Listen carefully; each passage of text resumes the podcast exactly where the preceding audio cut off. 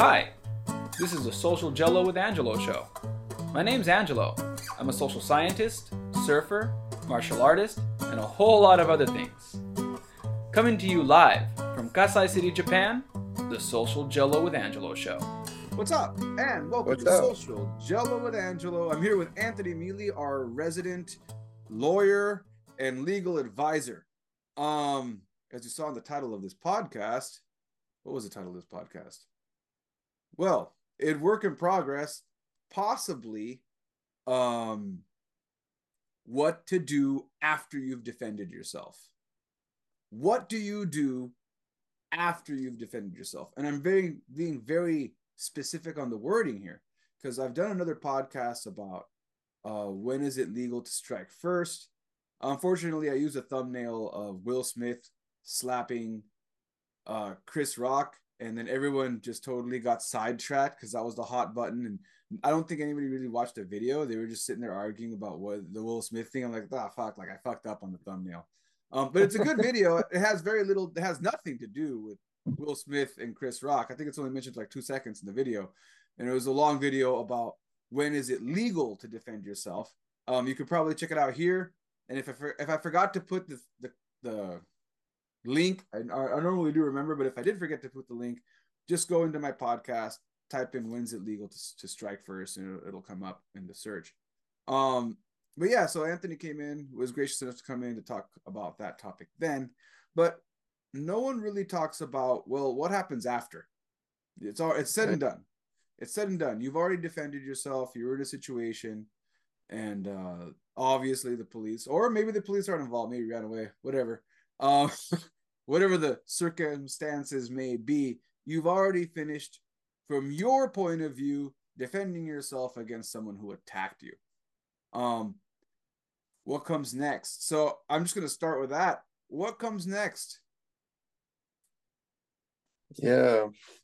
So, so I, I guess, well, let's assume, so let's assume you're at a bar and um, some guys start some stuff with you and then you start responding, defending yourself, and immediately you're kicked out of the bar. And there's six other guys, and maybe it's just you and your friend. Now you're outside the bar. Because you wanted to be careful and you didn't want to drive drunk, you took an Uber. So now you're stuck outside this bar waiting 20 minutes for an Uber to show up. And the guys come after you. And now you're defending yourself. So you do what you have to do, you defend yourself, and now the police come. What do you do? So I think the instinct is going to be this is what happened. There's no way I can look bad in this. There's six guys. They came after me first and just start telling the police officer stuff and um, everybody that I know, I'm not a I'm not a criminal defense lawyer. It's not my specialty, but all of my colleagues that are criminal defense lawyers, they all say, don't say anything. Don't talk to the police. Um, be polite. Don't talk about your day. Don't talk about anything. Don't say you didn't do anything. Don't say you did do something. Don't say you were defending yourself. Don't say it was self defense. Don't get into anything and just say, I just want to talk to my lawyer if they want to they want to search your vehicle if you have a vehicle in this in this situation you don't um, say i don't i do not give consent to search the vehicle. What if they you want may to, not What if they want to search you? Like they want to pat you down? i would i would say i don't give consent. And and you always let them do if they if they insist that they're going to do something you you you let them. But you let them know that they don't have consent. And um and then in the process now it's clear. And um you know and of course if they have cameras and they're videotaping with audio um then it'll be recorded that you said i do not give consent. Be very careful that you specify the whole sentence i do not give consent for you to search me. I do not give consent for you to search my vehicle for you to enter my vehicle. Say the whole sentence. Don't just say yes or no. Because there have been cases where the police will be like do you mind if i or they'll, they'll say it in a way that it seems like no is the right answer and then really no means the opposite. You, do you mind if i search your vehicle? Or do you mind if i search you? And you're like no. And then it's so you want to make sure you specify very clearly. And then um, and ask for your lawyer. Say i need my lawyer. And um, and that's your right. And then if if they and, and if, and if they you feel like you're not sure if they're you're being detained, ask them. And if you're not being detained, leave. And then this is kind of a weird area because I've had issues with police officers where where I could have used more legalese to get out of a situation, but I was in a situation where I knew that it could easily escalate and I would be in a lot of trouble, like a lot of fucking trouble. So it was easier to just kind of not legally I'm still being very careful with my words while speaking to the police officer, but at the same time, I'm not. I'm trying to just calm the police officer down so that I can get going, so that I can go. Um, so like I said, and there, this is right. This is where I'm stepping in because I, I, mean I, I have said this before and you know this. I grew up in the hood, so there, I've been pulled over many times. I've had guns pulled on. I've had guns pulled on me by gang members and cops. Both both the good guys and the bad guys have, have pulled guns on me. So it, in in these kind of situations, and I and my friends weren't always the best of greatest of character. I mean, I'd be around people that weren't the best people. Um, so there was a lot of situations growing up where yes, I could use legalese, and I knew. Uh, it's funny, like this is something that came up when um when I was studying sociology. My my sociology professor would always say, you know, after we all get our degrees in sociology, we're going to move on. We're going to pass the bar exam. We're all going to become lawyers. Because that was that's that was the joke amongst the sociologists. Because if you right. look at what sociologists study and what lawyers study, a lot of lawyers studied sociology before they became lawyers um because mm-hmm. it's a lot you're studying a lot about law especially a lot of these people were social justice people so they're consistently dealing with protests and consistently mm-hmm. dealing with law enforcement. How do you how do you do a protest correctly? You're going to end up butting heads with law enforcement. How do you avoid having problems with law enforcement? Sometimes you're a social worker and you're literally working with a criminal. You're literally working with a criminal mm. to help them better their lives because they're an ex-con. So a lot of social work and stuff happens in sociology so I ended up in this circle of a master's course. It was a master's course. They were all master's students, and a lot of them were studying for the bar as well. And one of the things that always came up was what you just said: do not talk to the police. There's never what was one of them's argument was there's never a good reason to talk to the police because when they say everything you say can be used against you in a court of law, the the double that's not even a double edged sword. It is a single edged sword. It is mm. not a double-edged sword. That's nothing you can say help can help you. It can only nothing, hurt you. Yeah, it could only hurt. A double-edged sword. I mean, okay, maybe I can say something and it'll work in my favor. It won't just hurt me, but it's a single-edged sword because even if the police officer likes you, even if the police officer likes you and they want to help you and they mm-hmm. want to testify on your behalf, whatever they say, the defense attorney can say is hearsay no, the prosecuting, sorry, the prosecuting attorney. So if you're being prosecuted by the district attorney, right? You're, you're, you're under prosecution for some crime that you may or may have not committed. Well, if the police officer decides to testify on your behalf, if you're uh, so like in other words, let's if say they're testifying, if they're testifying as to what they saw, then they can testify as to that. If they're yeah. testifying as to what you said, and you're the defendant, they can testify as to that because you're in the courtroom and you're the defendant. Yeah. Because so, it's technically not hearsay. Well, what they were saying though is if the police officer tries to testify for you, mm-hmm. because the prosecutor gets to handpick your their their people, they'll they'll right. simply either not bring them in, or if you try to say they'll simply not bring right. that police officer in. And then if you try to bring right. the police, if your lawyer tries to bring the police officer in, they can block that and right. then if the, if the police officer writes a letter or something, they can still say it's hearsay. But on the flip side of it, they can grab that right. same police officer and make him testify and say whatever they saw and nitpick whatever they said to use it right. anyway, so there's really they're, they're trying to explain to us that there's really no way it's going to help you at all. Right. Right. Even if you, think, I agree with that. Even if you think the police officer, even if the police officer is on your side, you could, you could, you could still present you can still present whatever story or facts you need to present later through your lawyer. Yeah. and um, and I think there's some layers to that. I think um, one one thing there's a little bit of context which I think is really interesting with this, and I, I was I want to tell you a little bit about this. So um, when when police officers um, police officers are members of unions, and these unions very overwhelmingly um, negotiate to have clauses in their in their agreements, and they require that that the, that the police don't have to talk for a while if they get in trouble. So if a police officer gets in trouble, someone's hurt, someone's killed, uh, the situation of Breonna Taylor, where they they they broke into her apartment and then they shot her and killed her. Uh, those police officers didn't have to talk to any authorities for a while, um, and and then once they did have to talk to the authorities, they they did it in the presence of counsel, and that's right in their agreement. Meanwhile, police officers are trained to convince people that are in trouble when they encounter them to get them to talk right away. Right? Even though they have a right to, to to not incriminate not say things against themselves they have a right to not talk at all. Um, police are trained to get that get you to talk right away. So there's a reason why the police have this right and we all have the same right but but um and, and of course we don't have to talk to the police but there's a but we don't know that when we encounter a problem and and now you know something's happened something's bad happened we hurt somebody because we were defending ourselves and now the police come at us. And then we, we're faced with a tough situation where we have to decide if i talk maybe they'll just let me go home. So assume that's the case.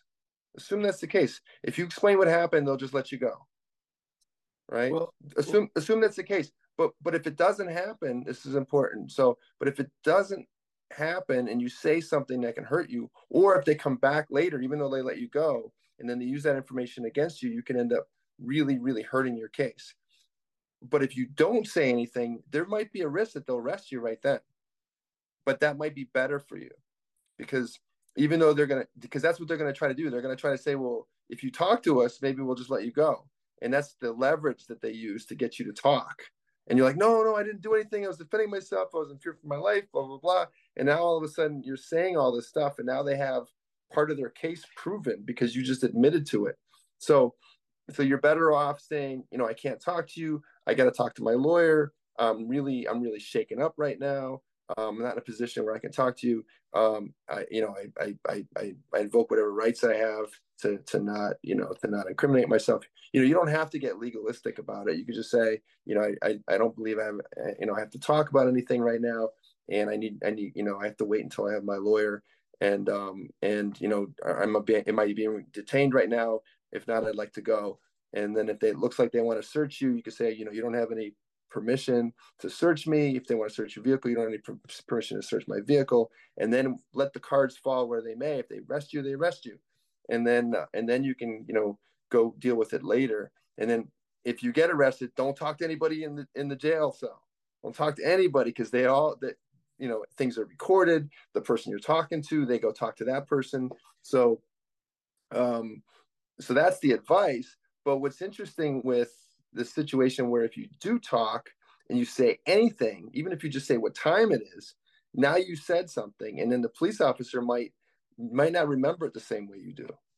So they might say, "Oh, this is what the person said," or they might lie, and you can't. Now, now that you talk to them, you now it's your word against theirs. So there's so many kind of ways you can get yourself. Oh yeah, and everything mm. you say can be considered hearsay. That was the other one everything you say can be considered hearsay. Like you can say you said whatever you said, but in in court, the lawyer can say that's hearsay because you said again your word against them. So there's no concrete evidence to say that you said what you said. Like you just said. Like if well, that makes any sense. Like you may not you may not even you probably won't even testify in your if it's a proceeding against you and a defendant, you probably won't testify at all in court. Yeah. But, but but there are situations where you could testify, and um, you know, and and and you know, if it's a self defense situation, it might be necessary, or there might be another witness that can testify on your behalf that saw what happened. Um, but the the thing that's it's just that there's there's very little that you can do to help you in that moment and also you could say something and it's a it's something in your favor but you didn't say it the right way like like in some states, if if you if it's self defense, you have to say, I was in fear for my. They have to say it like a certain way. I was in fear for my life or bodily harm, and you, if you don't say it the right way, then you don't establish that element that's necessary for self defense. You could say something that's very similar to that, and then the courts can say, well, you didn't say it the right way, and therefore, you know, you can't you can't say it was self defense. So, so there's so many ways you can trip up and get in trouble. And I remember like so some anecdotal evidence. Um when I was younger, me and I was a teenager, but again, and this goes back to what later, years later, when I took that sociology course, the sociology courses, one of the things that the they all said, they said, you know, when you're if you grow up if you grow up in the hood, you'd be surprised how many people that quote unquote are street that know more about the law than your average person that's from a nice neighborhood because of the fact that they have to deal with law enforcement every day. Every right. day they gotta deal with law enforcement. They're right there. Shit's constantly going on. You're constantly talking to a cop for one reason or another. You just be walking down the street, a cop will just pull up to you. Hey, did you see what happened earlier? It's like uh, every day you go through these mm. legal circumstances, and it just becomes a part of your life. So, yeah. um, so a lot of people from where I came from, they, they knew this. It was just a fact of life. It was, you know, you're going to talk to a cop, they most likely are, are not going to be your friend. And then you have this, it is a double edged sword on your end because, mm. um, maybe you want to help your neighborhood.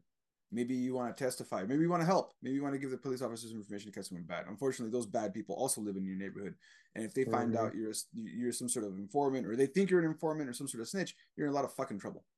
So like, it was still easier not to say anything. Be like, I didn't see anything. Yeah. And just keep to yourself and just keep walking. Now, yeah. the anecdotal evidence was one time when I was a teen, I, uh, I almost got in a fight with this kid at a at a skate. It's gonna age myself here at a skating rink. You know, they used to have these things called skating rinks. You wore roller skates and you went in a circle and they played music by a DJ. so yeah, I was skating. That rink. was big when I was a kid. has yeah, couples only. You know, so like, either way. So um, we're at a skating rink. I'm a teen. I'm in my third, like junior high, junior high ish, and but th- we might look at this situation and be like, "Oh, he was a kid." So no, in my neighborhood, they were arresting kids. This was not the this the cops. If the cops showed up, you're fucked. They're not gonna sit there and be like, "Oh, some kids are mm-hmm. tussling or some kids were arguing." They're gonna grab you both and they're gonna arrest you because that's just. Mm-hmm. And especially if they think you're somehow there was oh there was another law in my neighborhood that said that if you were gang affiliated when the police show up, they are obligated to book you.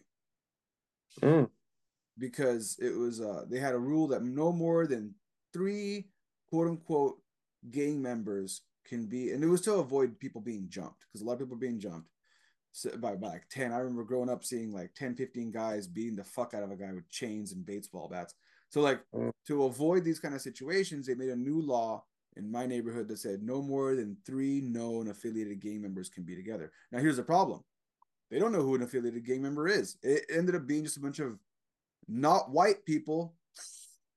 yeah. you you better dress you better dress well. Like I learned really quick, don't wear hoodies, don't wear sports paraphernalia, don't wear anything that even looks like anything that the gang members are wearing. Yeah. Hats and hoodies. Hats, hoodies, colors. Pretty much no sports. I grew up not wearing any type of sports paraphernalia, like no mm. sports teams, because the gang members always were were always like some sort of football team fan. So take that out of your repertoire right off the bat. Um, but even then, if they see people tussling, they're gonna think you're it's gang affiliated. You're gonna be arrested. So like, so the the anecdotal story is I ended up almost in getting in a tussle with this other kid. Um, and uh, I'm Puerto Rican. He's black.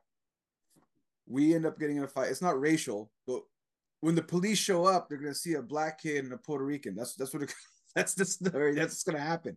Yeah. And and there was this kind of racial thing going on where I'm brown. So a lot of the Latinos started kind of circling up, and a lot of the a lot of the black kids started circling up. And they all started kind of circling up, and kind of this, this, this segregation thing started happening when me and this like, guy start our confrontation. So the and, optics were very concerning to yeah. the police.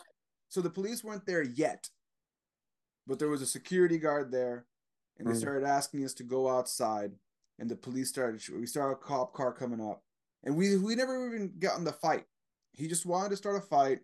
Um, over. He threw uh, he threw some food or a drink at one of the white girls that we were hanging out with, and um, and I know this sounds very racial, doesn't it? but he did, he did, and it had nothing to do with race. It's just that's just what happened. I'm just telling you what they look like. So, so and, if you want to identify he, one white girl and of several threw, and, and, he, and, he, and he threw the drink. He threw the drink at her honestly because he had a thing for her. He was trying to get her attention, and there's you know stupid kids do stupid shit. So like he was trying to get her attention. It didn't work out the way he wanted. She he called her a bitch. Things escalated. I stepped in and said, you know, y'all need to calm down. Let We here have a good time. And he's like, fuck you, punk. We'll we'll go right now. And then and I was sitting down at the time and I, I started taking off my roller skates because like I see, I see where this is going. so I start taking off my roller skates, and I, and then I stand and I'm getting ready to kind of screw up with him. And when I and since I'm sitting down and he's like talking while I'm sitting, and when I stood up, I realized I'm a good like six inches taller than the kid. And I'm like, oh, oh wow. I'm much bigger than. I was sitting down. I thought maybe that he was a little bit. He was he was a little bit not yoked, but he had some muscle. But once I stood up, I was like, oh man, he's way smaller. I'm like, hey, hey man, we really don't need to do this. and he really wanted to fight. And I'm like, you know what, man, this is everyone's having a good time. I'm like, I, I turn around to his friends. That, that's another thing I like to do for de-escalation is I immediately turn around to the friends that might start yelling out, fight, fight, fight. And I looked at his friends like, do you, I, we don't want to do this, right? Like, I don't, I don't want to fight him. This is stupid. Um, you know, you're over this. I turned around to my friend who, who got the drink thrown in her hair. You're over this, right? You're okay. You don't want anyone fighting, right? And it's just like, no, I don't want anyone fighting over over this. Yeah. I'm like, yeah, this, this, is stupid. And he said, no, and, and he still wanted to fight. He's like, no, fuck that. We're gonna go. We're gonna go. Mm-hmm. And um, and so the security guard kicks us out.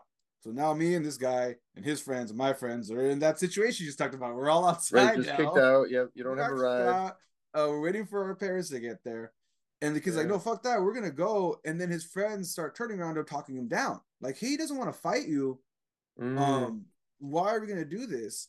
And like, and it's like, no, no, we're gonna go. And then and the cops start coming up, like, no, the cops are about to get here right now.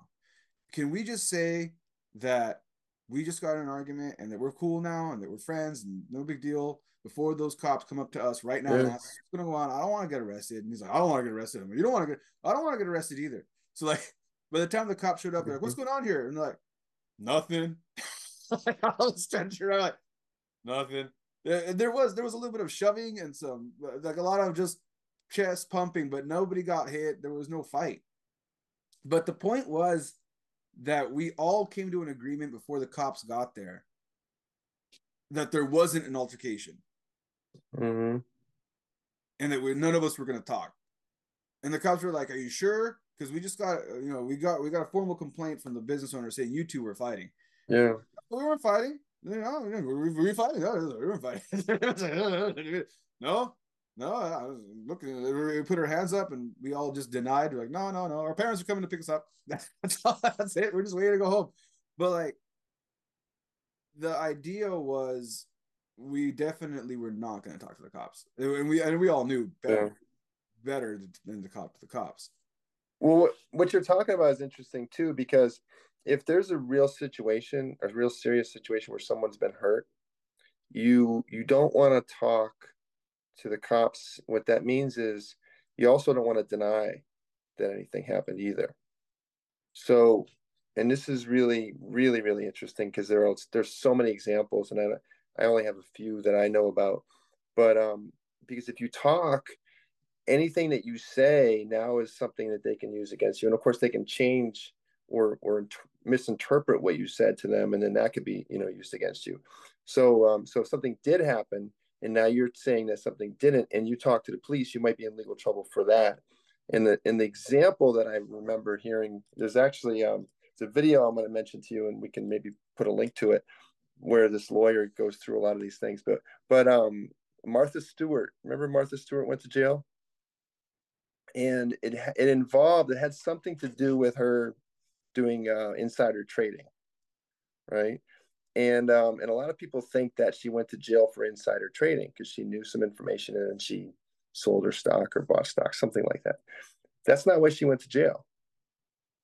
The reason why she went to jail is because there's a statute that says if you lie to a federal officer, you're guilty of that crime of lying to a federal officer. So the federal officer came to her and said, Did you do insider trading or something like that? And she said, No, I didn't.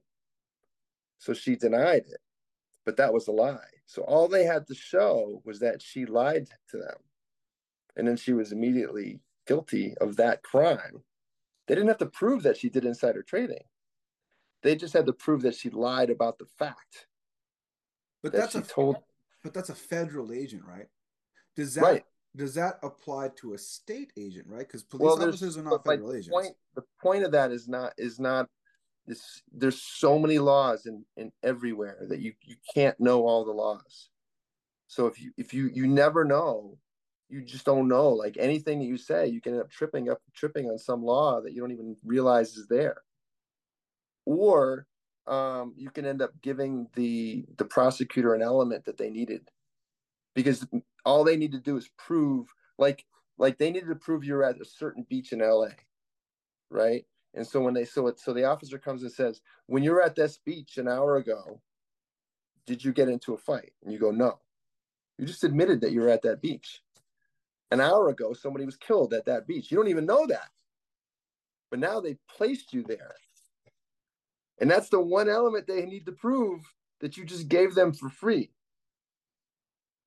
They already had all these other things, like a like a witness that says there's this guy that looks like this, you know, looks like you, you know, all these other things they need to prove. They already have that. The only thing they needed was to prove that you were there. And you said, No, I didn't get into a fight at the beach when I was there an hour ago.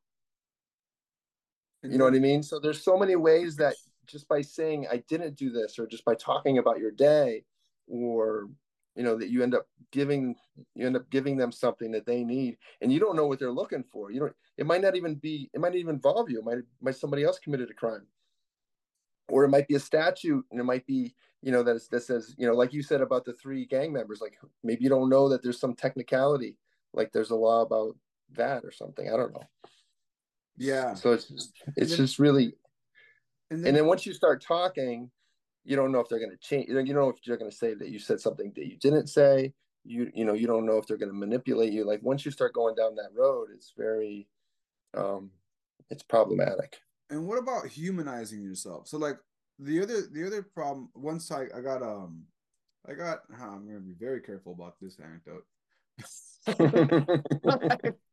so so one time Talk about Martha Stewart. Talk about Yeah, Martha Stewart. yeah, no, so, so, so one time I got I got I got into an issue and we got pulled over, and the police officer really wanted to search my friend's car. I was a passenger in my friend's car, and my friend was kind of like we were musicians at the time. So like he was like, yeah, we just got off of we just got back from band practice. He's giving him a lot of information. I'm not saying anything. And I'm just telling him, like, you shouldn't say. I told him before the cop got him, you shouldn't say anything. Just tell them we're on our way home and that we're almost home. And please just let us go home. And if there's a ticket you want to write, just write the ticket and let's just let's just skip this over with and go home. And um and you know the, the, the police officer was asking him a lot of different questions and um and my friend was just feed, just feeding him what he wanted and he was just he grew more and more suspicious from the way my friend was answering the questions Mhm. and um you know we just and then finally like the police officer you know the police officer turns around and says um you know what? I think i want you to step out of the car and i want to search your vehicle. And at that point i hadn't said anything. The only thing i had i had my hands they, they asked us to put our hands on the on the dashboard so i had my hands on the dashboard. And and and they're like and who are you? I'm like oh i'm just you know he like he, he said we were in a band. I'm like "Ah, i'm the singer you know we just got done recording. And that and that's that's here. It's late, you know, and I'm tired. it's late and I'm tired. That's all I said. And finally, the, when the police officer said, "I want you to step out of the vehicle. I want you two to step out of the vehicle, and I'm to search the car," and my friend was like, "You know, I don't think that's necessary." And I said, "Don't argue with him." And he, and then the cop said, "What did you say?" I asked my friend not to argue with you. Look, to be honest, I'm really tired, and my, I just want to go home my uh, my wife is waiting for me and it's late I we, I just got married maybe like last week and that's that's true I just got married last week I'm a week into this marriage, and I really don't want to fuck up my marriage. I don't want my friend fucking up my marriage. I said over over some stupid shit. And if there's some sort of ticket that you wanted to write him for speeding or something, um, can we just get this over with? and he he kind of laughed and um and he let us off with a warning. He said, you know, your tail lights out. It was one of those things. You know, it was like a tail Mhm. light out. Your tail lights out. I'm just gonna I am gonna let you off with a warning next time, but just get it fixed, okay? And and and, and then he turned around to me and said, and you're married now, you need to stay out of trouble. And I, I appreciate it. And, and we left. So like there's a lot of key Yeah. elements I'm leaving out of this anecdote. There's a lot of key elements I'm leaving out of this anecdote for the reason that he said I need to stay out of trouble and has to do with my friend. But I'm gonna say that in that situation, humanizing myself, I feel is what got me, even though I didn't do anything, and it was my friend. Yeah. my friend was the problem. Humanizing myself is what helped me in that situation. Now I'm wondering, was there anything I said there that would have been incriminating? Um, well, where'd you get uh, you? You got married. The location you got? No, I probably not. Probably not. I mean, like if you said I'm tired, or if you said, you know, um, you know what, you know, if you're very respectful, if you're like, um, you know, officer, sir, you know, anything we can do, you know, and once he starts asking you questions about your day, you know, then you you want to be very respectful and say, you know, I'm not, I, I really don't want to talk about my day. I just just want to focus on getting out of here. So I think um I think it was very effective. I think that sometimes the exceptions prove the rule. Like you're very focused on like I just I got married, I got to go home. Um you don't know, I mean it's possible you can get into yourself in trouble. You know, like they just want to establish you were there. Where'd you get married? You know, the location of you know, you never know. But but um that's different than if they show up somebody's been hurt Someone's beat up. you just you just defended yourself. You know that you know that that happened. You were kind of um so now that's different. So um there are situations in in crime uh in traffic situations where you know you you you could kind of um develop a rapport with the officer and then that could really end up in your favor. So um so there are layers to that. I think being like the whole thing about searching the car like you want to be really clear you know i don't consent to you searching the car. You didn't say that your friend did not say that. So at that point the officer might have had a, ca- a case to say that it was implied that he had permission to search the car at that point. And then it might be that neither one of you realized that there was some weed or something in the car you didn't even put it there somebody else did and neither one of you even realized you're like sure go ahead search it. And then you don't realize it's there and that's happened you know what i mean? Like that's happened to people. So you you know you like i have nothing to hide and then you know your little sister You, or whatever. you did have something to hide. You, you should have had something to hide. right right. Or your little sister your girlfriend I don't know, your other buddy left something there. You know who knows?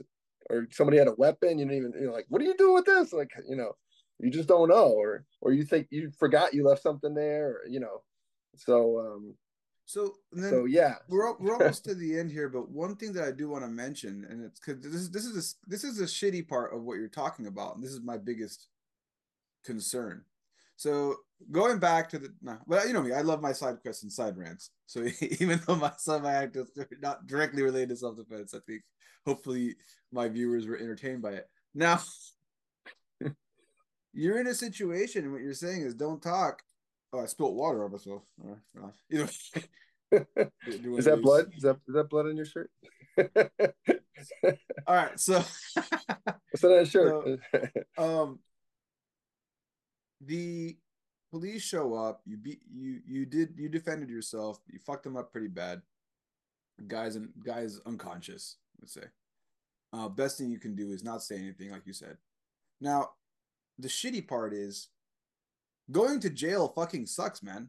So like there's no there's no no matter what even though the law says uh innocent until proven guilty the during the actual booking process and everything else you, it's actually the opposite. It's guilty until proven innocent. And when i say that i say that because the second you end up in the jail cell you're all automatically having to pay bail. You're automatically given a sentence, even though there's no fucking judge.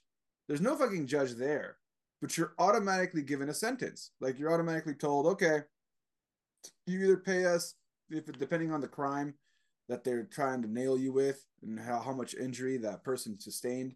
It might be anywhere between thousand dollars bail for something small and all the way up to a million if someone got really hurt. Right? So I know it. So there's your bail set, right? Yeah. And then the second problem is, and then we're going to say, or six weeks in jail, or or until a judge can see you. And during the whole COVID situation, that process got really fucked up because the the the, the court system got jammed. They're still behind. Yeah. They are still behind. They finally lifted all the COVID shit, and now they got the justice system working. Well, it wasn't working that great before, but it's worked even worse. This mucked yeah. up the whole the whole gear works, and I know I know of people that were dealing with stuff where they were in jail for a good year, waiting to see a judge because they had million dollar bail, right? So like, so what do you do? Like you're, you're in jail for a year. You don't have a million dollars to pay for that's your bail, so, right? That's so that's so tragic. And I and I know, I heard I've I've heard of people like they'll you know they'll be put in the hole. They might have they might have like um, you know like ment you know a psychological condition and you know it, and they don't have their meds. You know, there's it's just really scary. It's it's um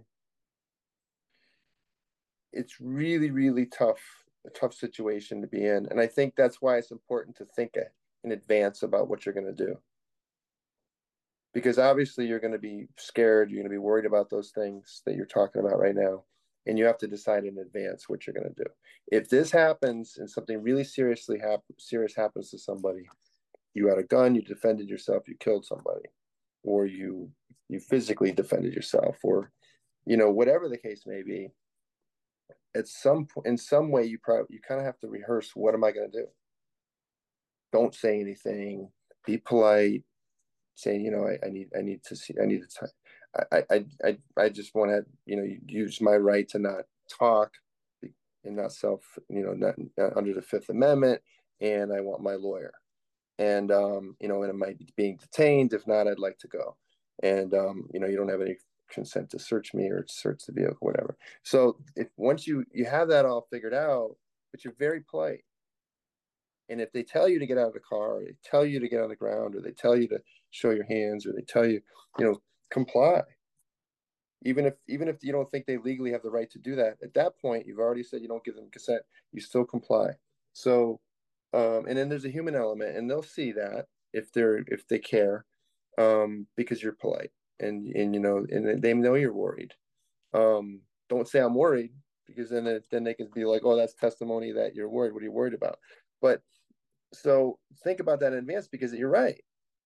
Because if you don't think about it in advance and you're in a situation you're like i was i was in fear for my life. I was defending myself blah blah blah, blah. and you're like now you just like because you think that's going to help you go home yeah because it really I mean, I, I mean, I, it might be that. I, like I, I, I, 100% agree with yeah. you know pleading the fifth and staying quiet, but at the same time, like going to jail, like the, once yeah. you, like I said, once you go to jail, it's going to cost you money. Very hard to explain to an employer if you if you have, if you're working for someone. If you're self-employed, I mean, even then it's tough because you're not going to be at work for a while. Yeah. Um, and you're looking at, at a minimum you're looking at a minimum of six weeks unless you have the money. Unless you have the money, you're looking at a minimum, bare minimum yeah. of six weeks in jail. Yeah. To either where they say, okay, you do your six weeks and we know you're not a flight risk, so we're going to let you go. Like, let's say in the perfect world, in the perfect world, you get given a bail that you can't pay. Because I like to say that because if you get given a bail that you can pay, then okay, you pay the bail, you're back to work. Like that's a 24 hour process. You can get out in the first day. But most likely, the, considering the kind of offense we're talking about, it's not going to be that. It's definitely going to be the, if you're if you're out of state, they might not even give you bail at all. Yeah, and then the bails, you don't get that back. Like you don't get that money back. I don't know. Have you ever heard? I've never heard of any of the people that I totally. Ah, totally I know. exposing. But all my friends that have been to jail, You pay like what ten percent, right? I've, I've, yeah, then- out out of all my friends that I've ever seen go to jail, and I got a lot of friends that have been in jail. I, I, I'm, I used to be okay. Look, I live in Japan. I'm a good person now, but and I've always been a good person. But I, I wasn't always surrounded by the best, the league of undistinguished gentlemen that I've referred to in the past. Those guys, those guys, every single one of those motherfuckers they went to jail, they did not get that money back. Like, yeah, they, they got Yeah. they, they got cleared of charges. They ended up in these kind of situations. yeah, And some of them had the money to pay for it. One of them paid 10 grand. But I never saw that money. Like I said, you pay the percentage, right? Yeah. And that pretty much, from what I saw, that goes to the bailiff or whatever company. That's a different company altogether. It's yeah. Bond company. Bond Bond, company. it goes to the bond company and- and- and and that's it. And I've heard rumors. because they put up they put up the full amount, yeah, and then put they, and you give them like ten percent or 10%, something like that. right. And then they drop the bail. They're like, okay, hey, yeah, you didn't do it. Yeah, you're, all cleared. But you Hmm. already paid for a lawyer. You paid your 10 grand. Yeah, for the bondsman, you probably paid like 20, 30 grand. You lost, if you're lucky, you did it all in a day, so you got to back to go back to work. Mhm. Right. If you're not lucky, you dragged out a little bit. Now your work knows, and that's bad. Even if you do get away with it, they all look at you like you're a criminal. Um, Mm.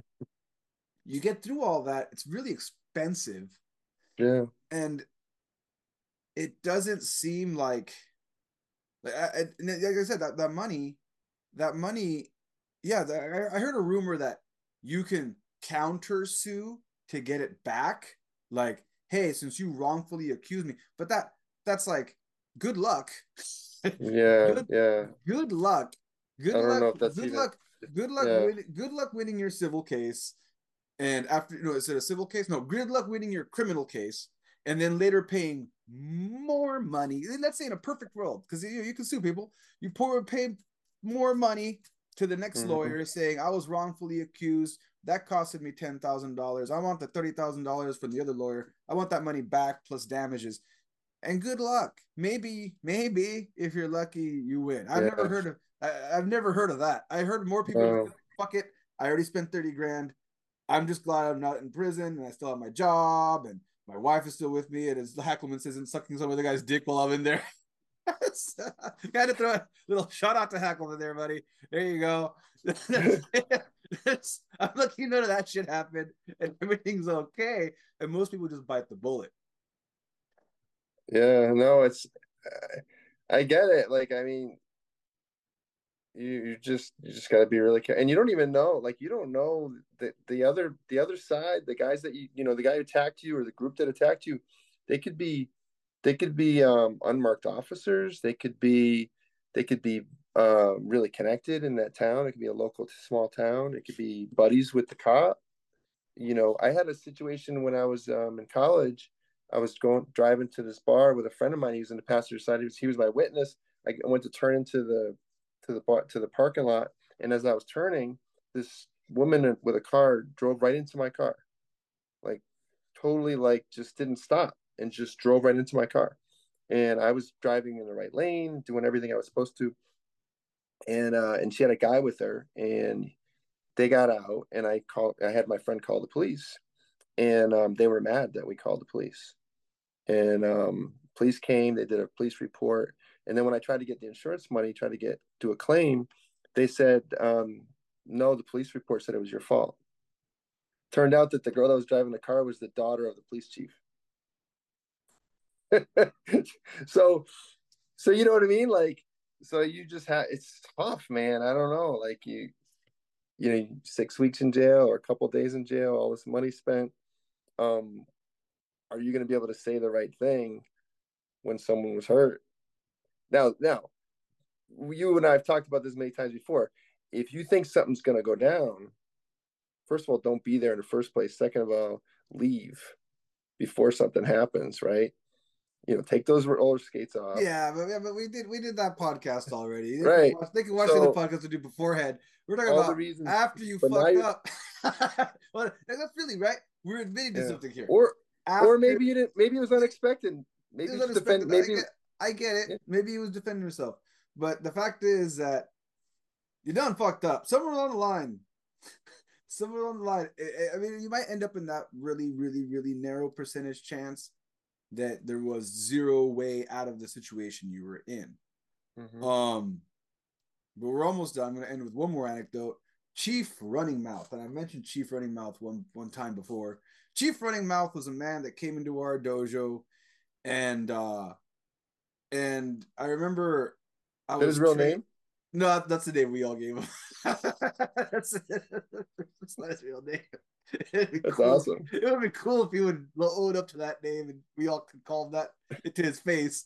But we called him Chief Running Mouth.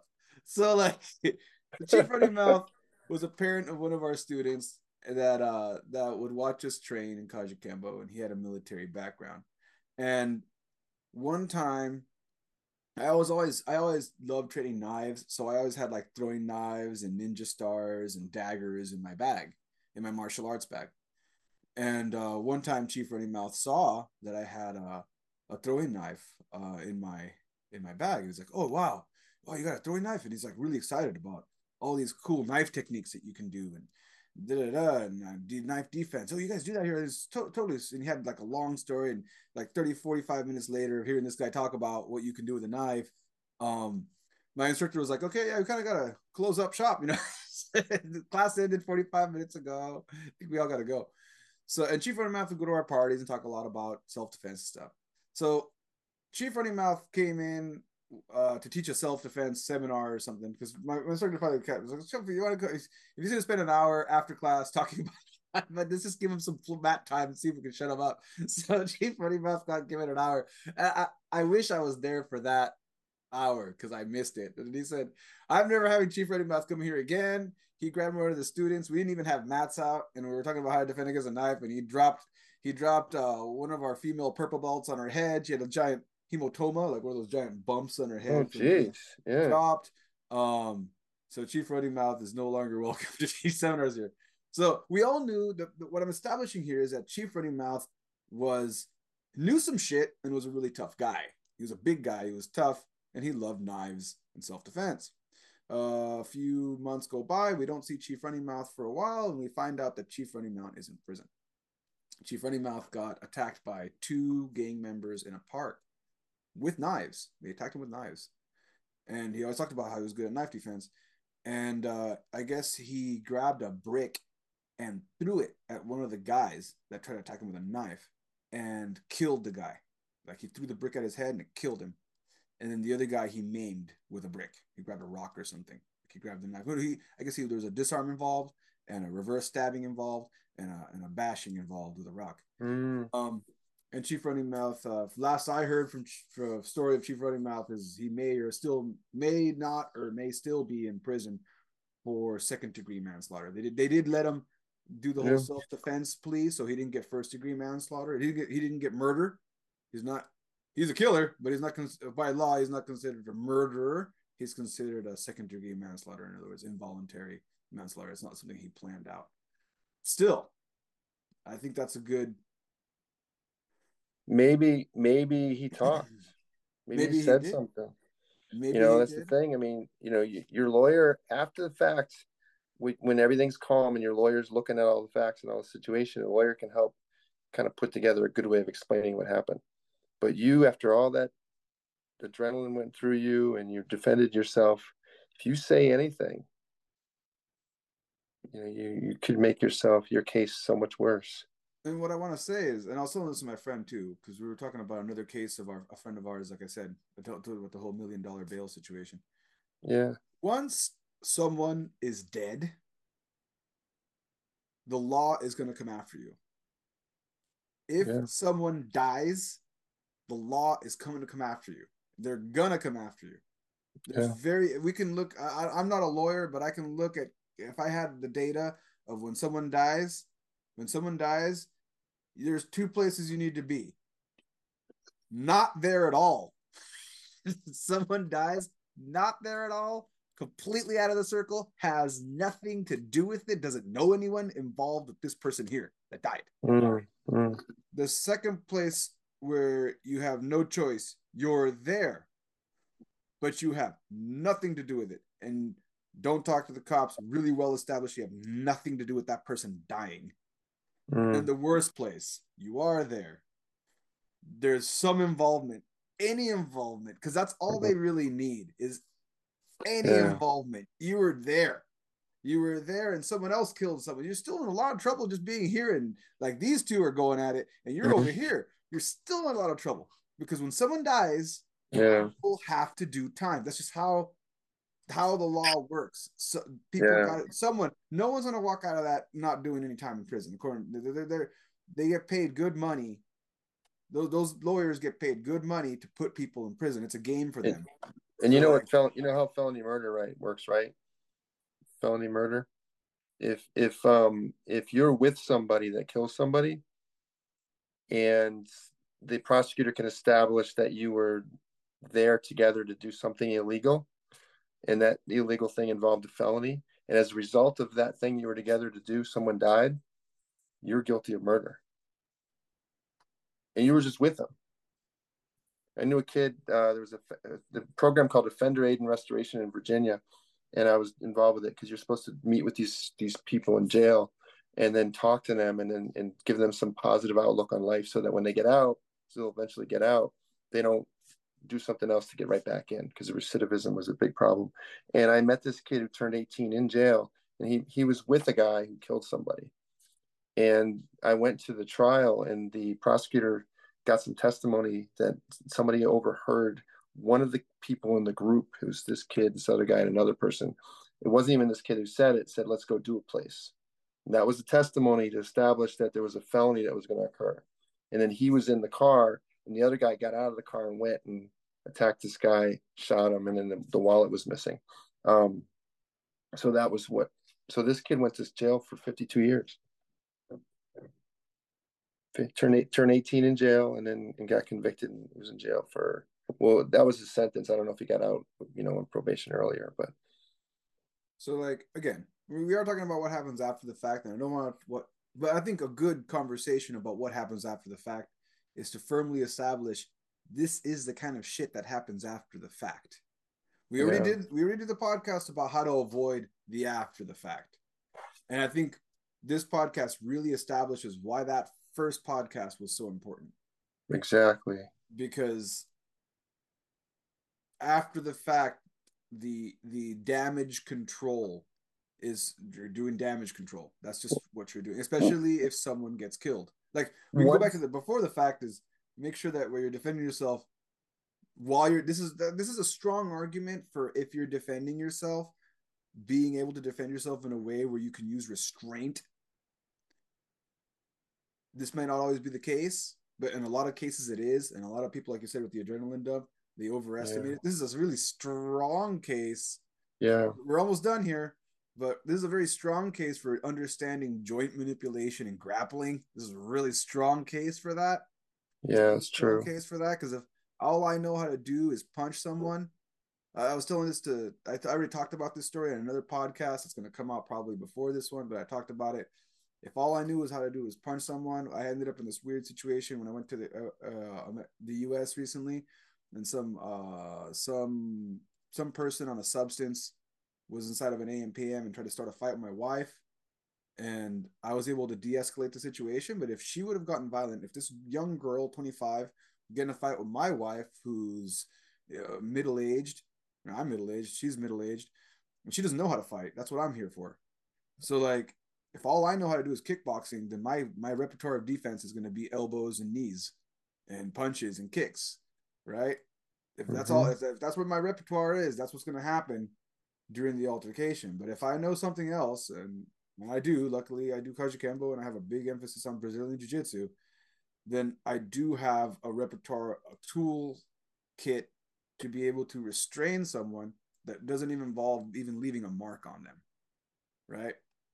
yeah So, again, I still have damage control to do, but I have a lot less damage control to do than if I punch that person in the face and their head bounced off the concrete. Yeah. So, like, either way, that's my wrap up point. What's your wrap up point? Well, I, I guess related to that, um, I, I get this question a lot where people are like, well, what, how do you defend yourself in a way that's legal, where it's where you're not, you know, you're, you're not doing too much. And my answer is always, do whatever you can to protect yourself and, and the people that you care about. and don't say anything and afterwards let your lawyer help explain it because that's that's all you can do right because you can't even if you do what's perfectly reasonable and even if you do what's perfectly right legally you still can't there's no guarantee that you're going to be okay legally later for all the reasons we said right? Somebody gets hurt somebody gets hurt. You have to you have to be alive and you have to have your, your loved ones and your people you care about around you alive and okay. That's the most important thing. And and that's all you you know that's all you can do. But it is true though i think related to what you're saying that the more experience you have and the more you can be calm you're you're you're more more more likely to, to de-escalate. You're more likely to, to to not act when you don't when you don't have to. You're not gonna you're not gonna overreact. Like people talk about police officers that don't know how to fight and they might be more likely to shoot somebody. But if they know how to fight they know brazilian jiu-jitsu and a lot of things like that you know they might be more relaxed and more capable of handling the situation without escalating. So um yeah it, you can't there's no perfect formula going in. And there's and and then there's and then you we the, the coming out of it it's very messy. And all you could do is just try to be quiet and then and then take let the time develop get a good lawyer and then try to explain it afterwards. All right. Well thank you very much to our resident legal advisor anthony Miele for coming out. Um after an hour podcast is the time that I like to promote my show. That's right. If you couldn't stick around for the first few minutes, fuck you. But if you stuck around for the whole thing, like, subscribe, and share with your friends. I really appreciate that. And Angelo means that in a good way. yeah, Thank you, no, bro. not not fuck you for sticking around. Fuck the guys that uh, and girls that only stick around right. for one minute, two minute, and then jumped into the comments on not right. even YouTube on Facebook, start arguments with the other people that actually watched the show. So they're saying stuff like, "Did you even watch the show?" yeah, absolutely. Let's, let's clarify. That's who I'm talking about. I should probably stop. Per Anthony's advice, I should probably stop talking right now. So I will catch you all later. Thanks, bro.